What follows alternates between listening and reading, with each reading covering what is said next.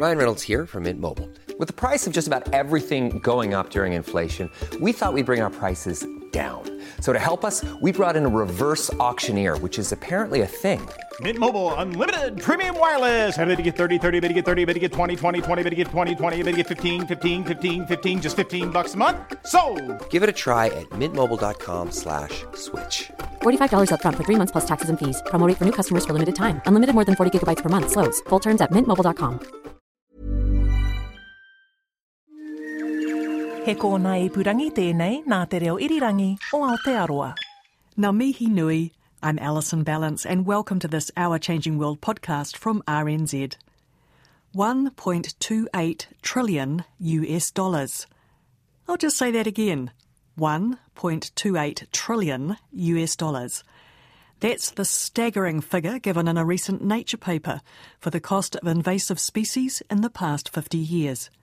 That's a worldwide figure for the price we all pay when species end up, either deliberately or accidentally, in places they haven't previously occupied. The researchers say that the number of biological invasions and the associated costs are rising rapidly. And we only have to look at New Zealand to see that in action. In the past couple of decades, we've had fruit flies, kiwi fruit PSA, myrtle rust. There's the looming threat of brown marmorated stink bugs. The list goes on. Also on that list is kauri dieback. And in tonight's Dive into the Archives, we are going back to 2013 to hear part of a special feature I recorded in West Auckland on kauri dieback disease. It's a species of Phytophthora, which from Greek is phytoplant, thora, destroyer. So plant destroyer. At least half the trees are affected and dead or dying. They're amazing trees that can grow to hundreds and hundreds of years old, and to see them dying from a disease is pretty devastating. Five years ago, a new plant disease was identified in New Zealand Phytophthora taxon agathis, also known as PTA or Kauri dieback disease, which infects and kills our giant native kauri trees. The effects of Kauri dieback disease were first noticed 40 years ago, but in the last decade the disease has been spreading alarmingly, and many thousands of kauri trees are now infected and dying. I'm Alison Ballance, and in this Our Changing World special feature, I'm heading to West Auckland and the Waitakere Ranges, whose kauri trees have been particularly hard hit, to find out more. My first port of call is Colin McCahon House in Titirangi, where Diane Blomfield and Chris McBride have offered to share their experience with the disease. Lovely bush here, huge cabbage trees, lots of kauri, but these kauri are not very happy kauri, are they? No, there's there's about 29. Well, there were 29 kauri here, uh, but the the majority of these trees have succumbed to the disease uh, in some form or another, and the long term prognosis is not great because of that. We've had two. Um, quite large trees come out. They would have been, I think we estimated them somewhere between 120 and 150 years old. Can we go and have a look at where those trees were? Yeah, sure. Dropping down the steep hillside? Yeah. And the child in the background is the baby of the current residents, Ruth Buchanan. So there's the stump where it was felled. How long ago was it felled? 29th of January 2013, uh, the felling took place. There was a ceremony down here uh, just to acknowledge the significance of these trees. I mean, the, the taonga trees, not only in terms of Māori, but also in terms of their, their presence in art. And that's a really important factor here. We're, we're in the home area of one of the most important uh, contemporary artists in Aotearoa, and we need to acknowledge those trees. And it was a sad occasion. I thought I'd bring our attention to the tree that is lying on the ground. It was cut in pieces and left here. The idea is that if you remove the diseased trunk, you'll be spreading the spores as, as you travel. So it's lying here quite corpse like, a daily reminder of, of the tragedy, really. And it was taken down for safety reasons, I assume? It would have fallen in due course, exactly. It was completely dead. There were two. The other one, you, you can't see it, but what you can see is a gap in the canopy. When I first started here, uh, just over three years ago, that tree was alive. But it wasn't looking that well, and it died within um, 18 months of, of my starting there, and it, and that was that was really quite spectacular. It's quite quite amazing to look out and see that landscape and just how it has changed, and you can imagine that this is a possibility. Uh, for further trees to come out here, and one of the things that saddens me about uh, this process is is that at some point it may be that we only see Kauri in art. We only see it in Colin's work or in Heaphy's work or in Diane's ancestor um, Charles Blomfield's work. Out of the gathering, it has raised awareness, and there's some great anecdotal stories of people collecting seeds now for the day of the Kauri apocalypse. You know, so um, people are, are putting their hands up and doing something about protecting these trees. So, what exactly is Kauri dieback disease and what causes it? Nick Waipara is Principal Advisor Biosecurity at the Auckland Council. It's a terrible thing. It's a soil-borne microorganism, so that's another barrier to us. It's it's microscopic; we can't see it. It's a species of Phytophthora, which from Greek is phyto plant, thora destroyer. A plant destroyer. It's not a fungus; it's a chromist. It's a water mold, so it's a different kingdom than the fungi or the bacteria. It's from a group of organisms that are well-known plant pathogens, and in fact began the discipline of plant pathology through the Irish potato famine, which Phytophthora infestans, a relative, um, caused the um, potato blight. So that was almost the disease that started the whole interest in plant pathology due to the mass starvation and immigration that a soil-borne plant pathogen enacted on the whole potato agriculture of Europe. So it has a well-known impact, and for horticulturalists, orchardists, farmers, they've been nurserymen, they've been fighting these sorts of diseases in food and crop production for centuries. What's happened more recently, or at least we've become to realise this more recently, is that these pathogens have moved from and into other environments such as your native forests. So here we have this unknown organism which has a deadly impact, killing kauri trees. And why, as a plant pathologist, we're concerned is that it's it's going for all life stages of the kauri. It's going for the seedlings, the saplings, the juveniles, the rickers, which are the successional forest trees coming back from clearance, so i.e. your teenagers, if you want to, an analogy, and also the old trophy or taonga trees, which are the giants. So we're watching all of those life stages of kauri succumb to the disease. And the speed or the virulence of the pathogen is alarming because a sapling can be killed in a matter of weeks. And f- to be killed in years for a kauri is, um, is rapid for a species that can live, as we know, some of the giants in Northland, over a thousand years. So for a tree like that to be gone in years is alarming. The Kauri Dieback program is a joint agency response that involves the Ministry of Primary Industries, Department of Conservation, Auckland Council, Northland, Waikato and Bay of Plenty regional councils, and Tangata Whenua. Its main message to the public is to protect kauri by cleaning gear and staying on tracks in the forest. As I discover when I head to Mangaroa Track above Piha in the Waitakere Ranges to meet University of Auckland ecologists Bruce Burns and George Perry. So, what's the process here, Bruce?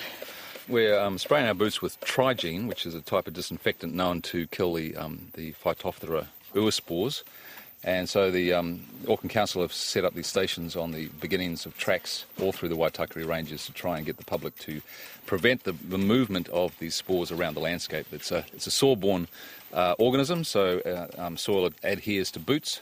So uh, we're trying to prevent people walking along tracks um, taking the spores with them.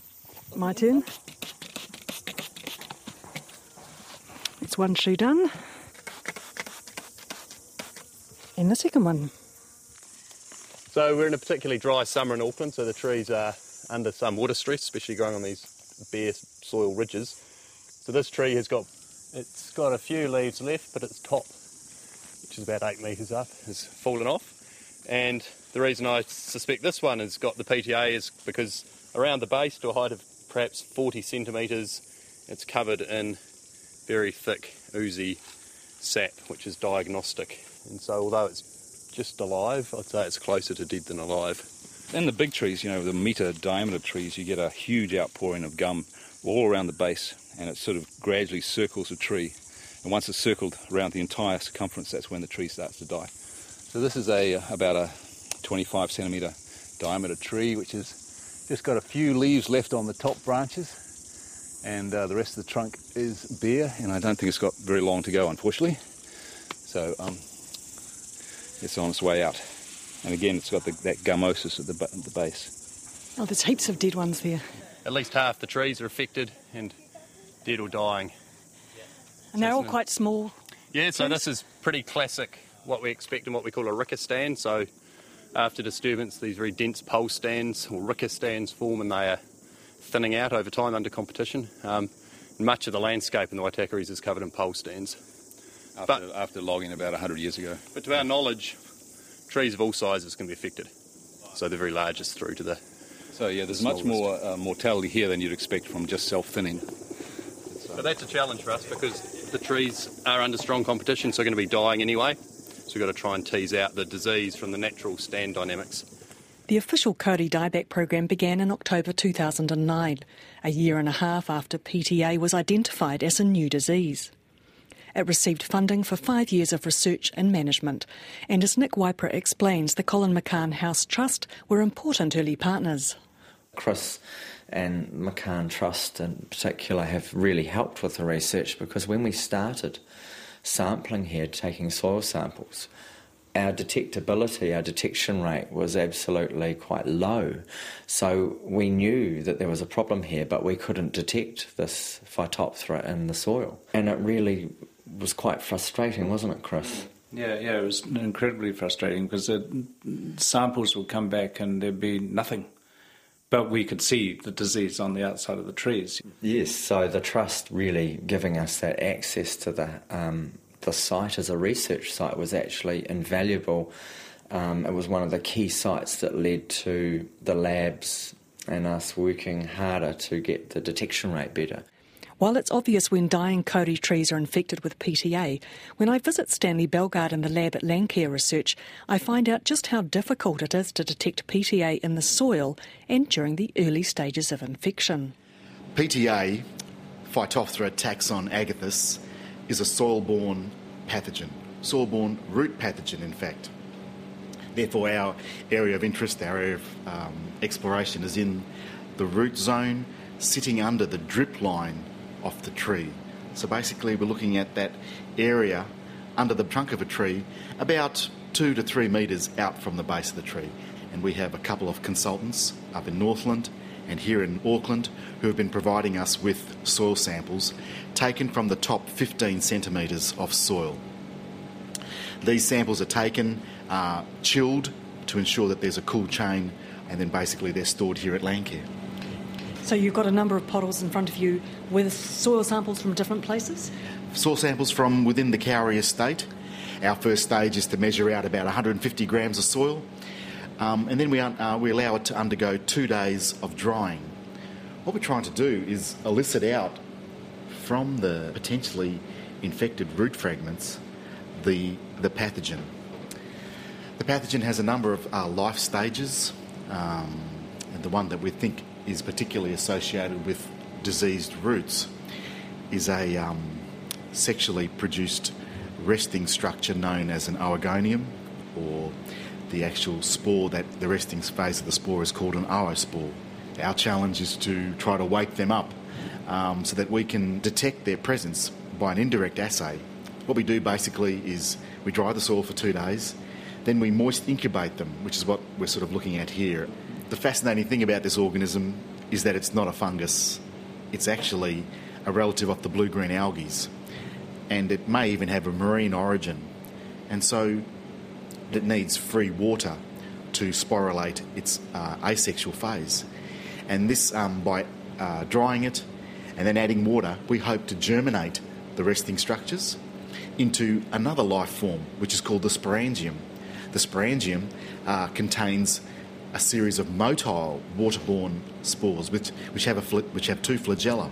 So they can swim around. And indeed, we put uh, bait tissues, which are lupin radicles or cedar needles on the top of the water, and basically hoping that these baits, which release uh, plant juices or extracts, will attract these uh, chemotactic zoospores to the bait. So it's almost like you you have to fish for them using Yes. bait.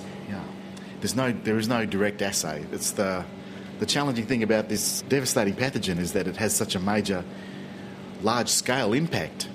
Yet when it comes to detection, it cannot be vi- visualised by the human eye.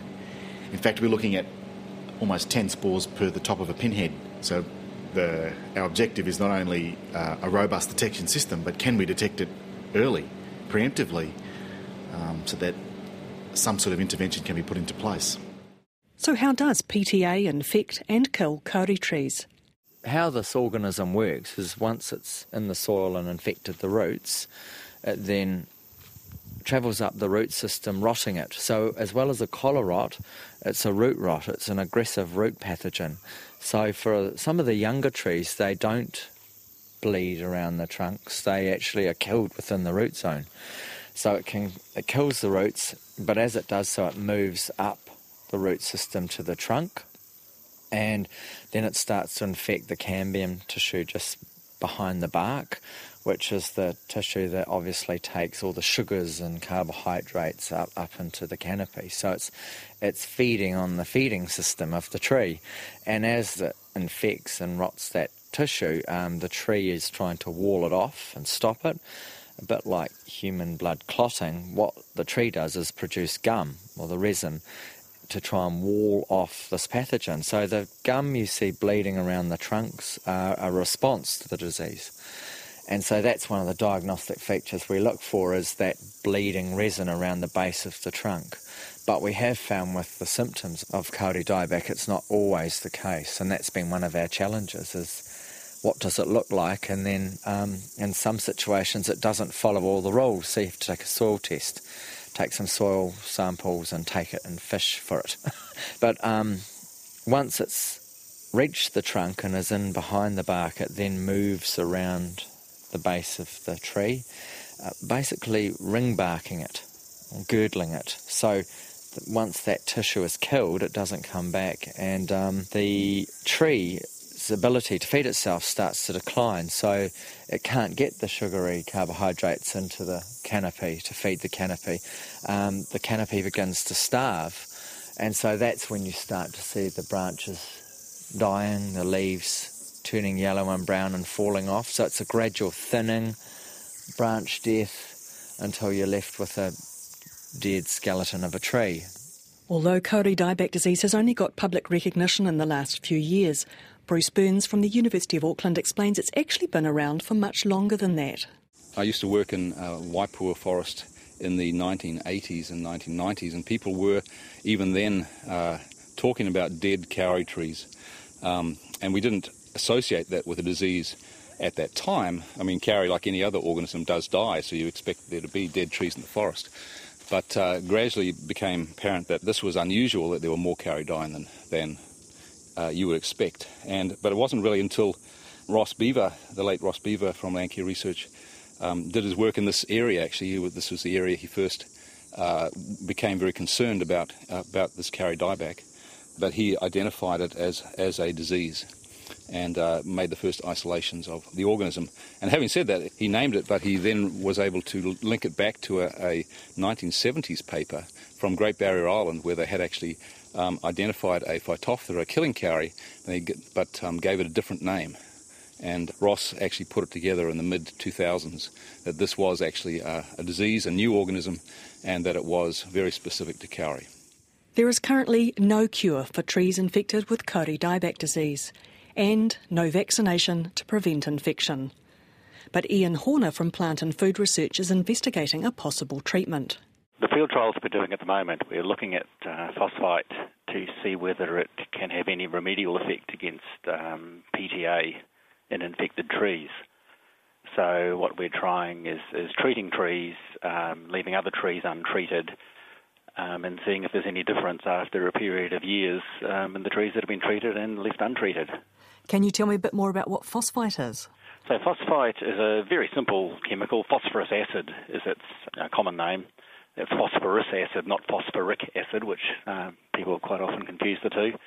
It's quite widely used in horticultural systems uh, where people have got Phytophthora diseases. Avocados is a very good example where people control um, Phytophthora rot of avocado uh, trees uh, using phosphite. So it is a fairly well proven um, system. Uh, we just haven't tried it in kauri forest yet. Thanks, everyone. That was part of a special feature on kauri dieback that you can find at rnz.co.nz slash Our Changing World.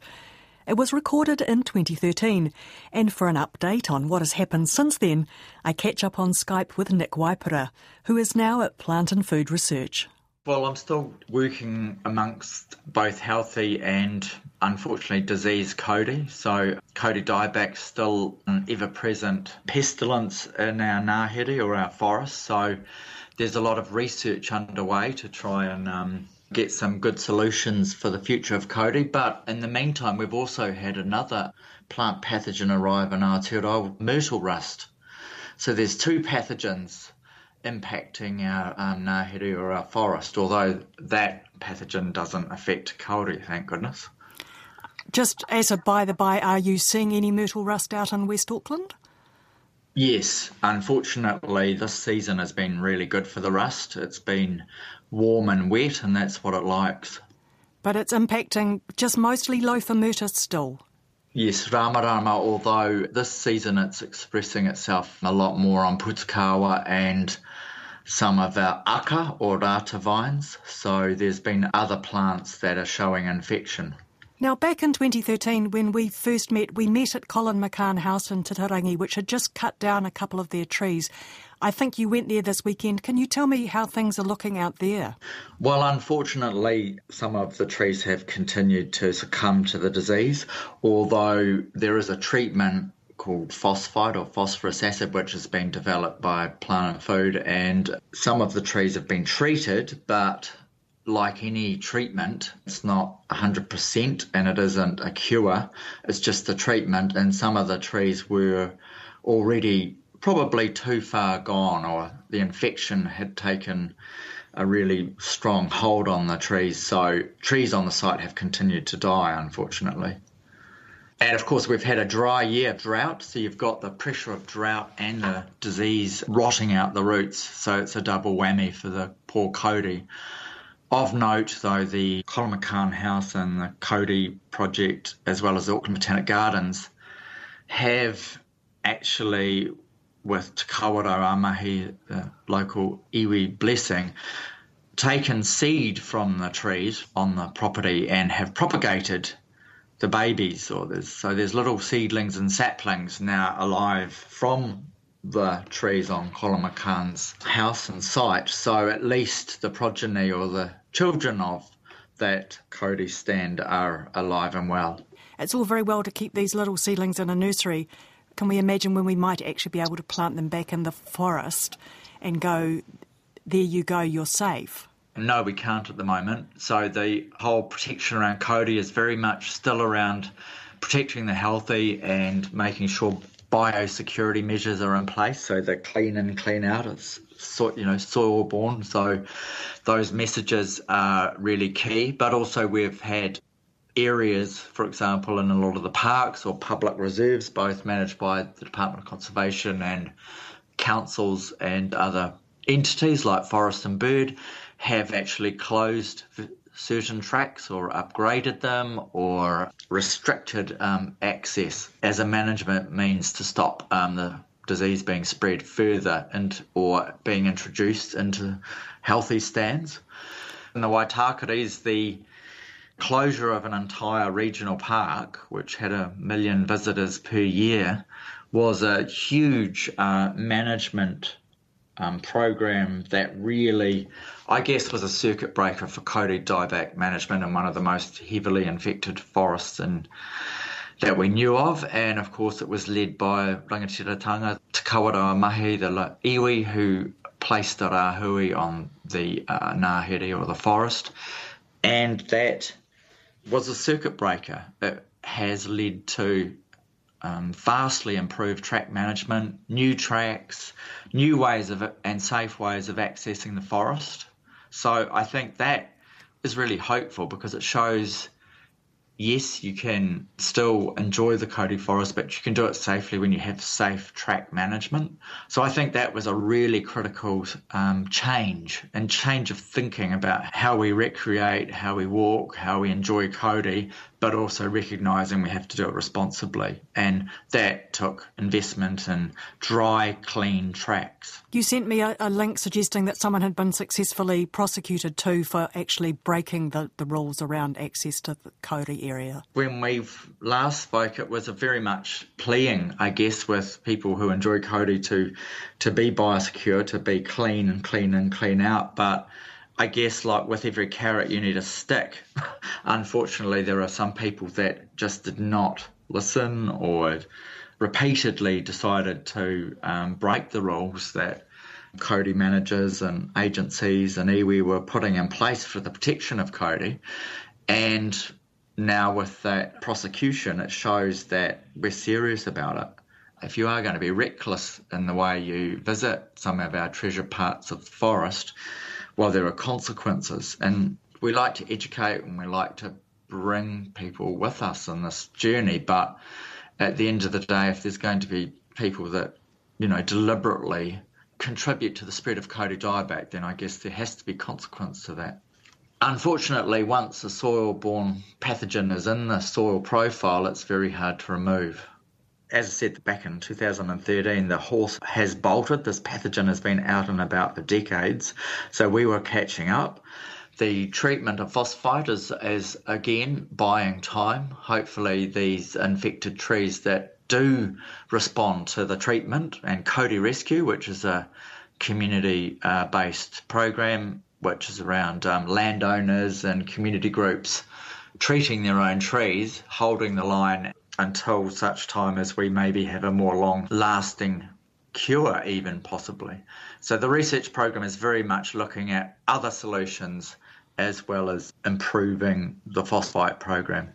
What kind of solutions are they considering? There's rongoa Māori approaches, so um, using mātauranga, Māori knowledge around traditional forms of, I guess, what you'd say medicinal or biological mātauranga to um, protect the trees. There's also biological control, which is using natural enemies of Phytophthora. So we do know from horticulture and agriculture that Phytophthora itself has its own natural enemies, and there's work with beneficial fungi, bacteria, and, and other organisms that can tackle the pathogen. So, nature fighting nature, so biocontrol, there's a lot of optimism there. And still elusively, but we are still searching for the resistance or the genetic tolerance. I guess the internal mechanism of Kauri itself as a species to resist the infection.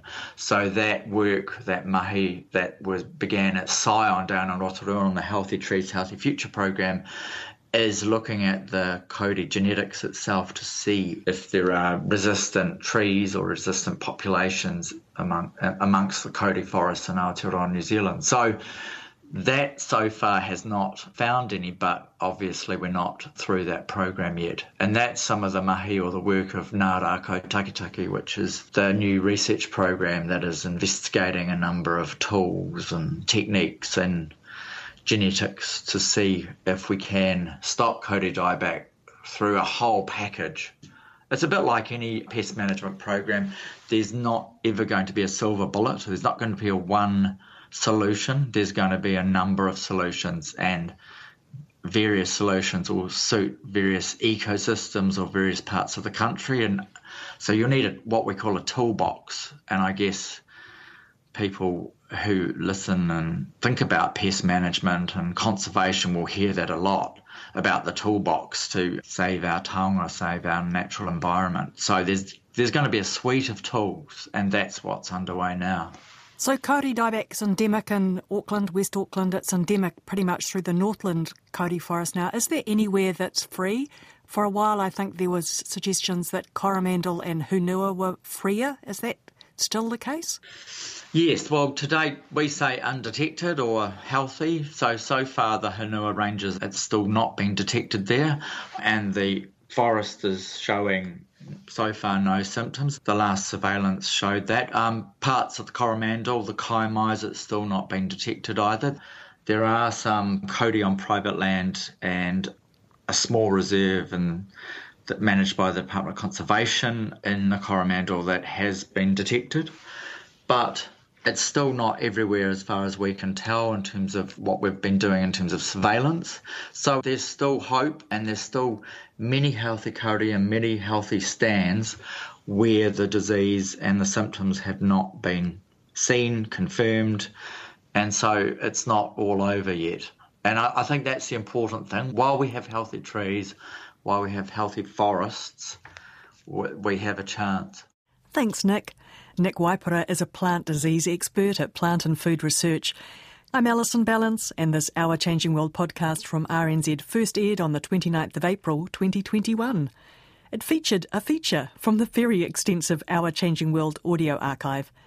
You can find said archive and listen again at our webpage rnz.co.nz slash Our Changing World. The website is also where you can sign up for our free email newsletter. And if you click the podcast tab at the top of the page, you'll find all of RNZ's podcasts and video series. Enjoy. Coming up soon is a four part podcast series called Fight for the Wild. It focuses on Predator Free 2050 and the battle to get New Zealand rid of more invasive pests, rats, possums, and stoats. Why not Follow now so the podcasts will appear on your mobile device as soon as they are released. You might also like the new series of Black Sheep. Follow us on your favourite podcast app and follow us also on Facebook and Twitter where we are RNZ Science. Many thanks for your company. Stay safe and catch you next time. Kia pai tō. Botox Cosmetic, out of botulinum toxin A, FDA approved for over 20 years. So, talk to your specialist to see if Botox Cosmetic is right for you. For full prescribing information, including boxed warning, visit BotoxCosmetic.com or call 877-351-0300. Remember to ask for Botox Cosmetic by name. To see for yourself and learn more, visit BotoxCosmetic.com. That's BotoxCosmetic.com.